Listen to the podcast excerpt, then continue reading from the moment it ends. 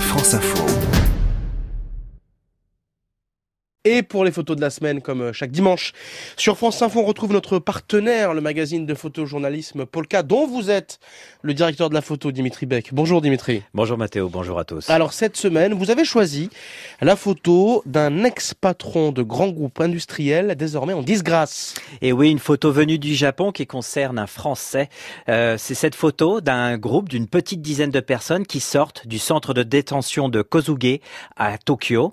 La plupart de ces personnes portent un uniforme bleu nuit avec une casquette et également une cravate. Seul, au milieu d'entre eux, il y a un homme qui se démarque, qui est en combinaison avec des lunettes et une casquette bleue vissée sur la tête. Alors cet homme, qui est habillé en tenue de travail, un peu comme un ouvrier, eh bien c'est Carlos Ghosn. Cette photo a été prise par Bérouz Méry euh, pour l'AFP. Et dans quelques secondes après cette image, Carlos Ghosn va monter dans un véhicule gris de marque, non pas Renault ni Nissan, mais Suzuki, pour aller euh, rejoindre une résidence. Et sur ces photos, eh bien, ne voit pas son visage, à peine ses yeux.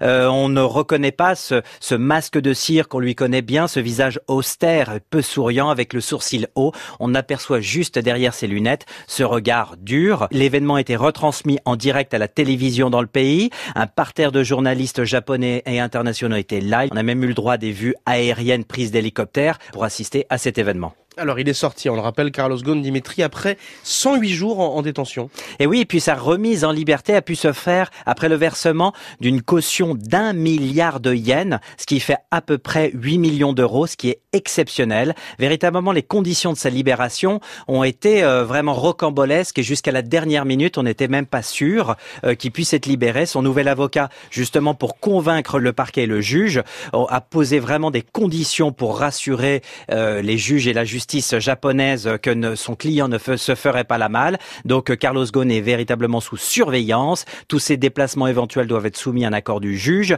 Il est sous surveillance aussi de caméras. Il n'a pas d'accès à direct à Internet, pas d'ordinateur personnel. Et euh, ça, c'était jamais vu dans le pays. Tout cela, Dimitri, est très visuel. Et notamment, on se souvient de son arrestation.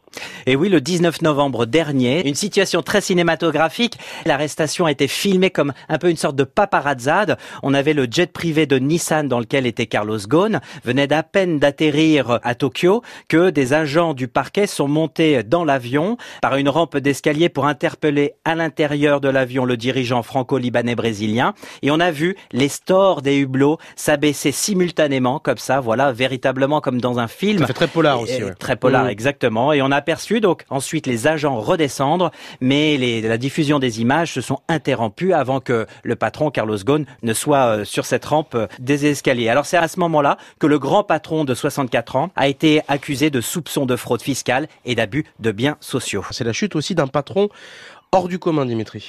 Et oui, un petit rappel quand même, après tous ces événements, Carlos Ghosn a repris les rênes de Nissan en 99 et il a fait du constructeur nippon au bord de la faillite alors une société florissante après avoir bouleversé les habitudes de la maison et également euh, contribué à un rapprochement avec Renault. Donc la méthode Ghosn euh, radicale avec des suppressions de postes et une politique drastique de rationalisation des coûts, eh bien lui a valu ce surnom de cost killer et puis avec ce regard dur dont on Mhm. parlait, ce visage, ça lui allait très bien, ça lui collait à la peau. Le personnage fascine le Japon. Il est devenu un exemple. En 2001, un magazine de manga pour euh, cadre lui consacre même une bande dessinée. C'était l'histoire vraie de Gon-san, Monsieur Gon en japonais. Une autre destinée, selon l'éditeur du manga, a redonné le moral aux employés japonais déboussolés par la crise économique. Et d'ailleurs, de façon assez ironique, le Wall Street Journal avait écrit à propos de cette bande dessinée, il vient d'un endroit lointain, il a des pouvoirs inhabituels et son but est de régler les problèmes, mais il porte un costume cravate au lieu d'une cape. Après avoir été un personnage de manga, peut-être qu'il va être le héros d'une série documentaire euh, sur une plateforme payante. Voilà, à suivre donc le feuilleton de l'histoire vraie de Ghost San. Beck-san, monsieur Dimitri Beck, merci, à la semaine prochaine.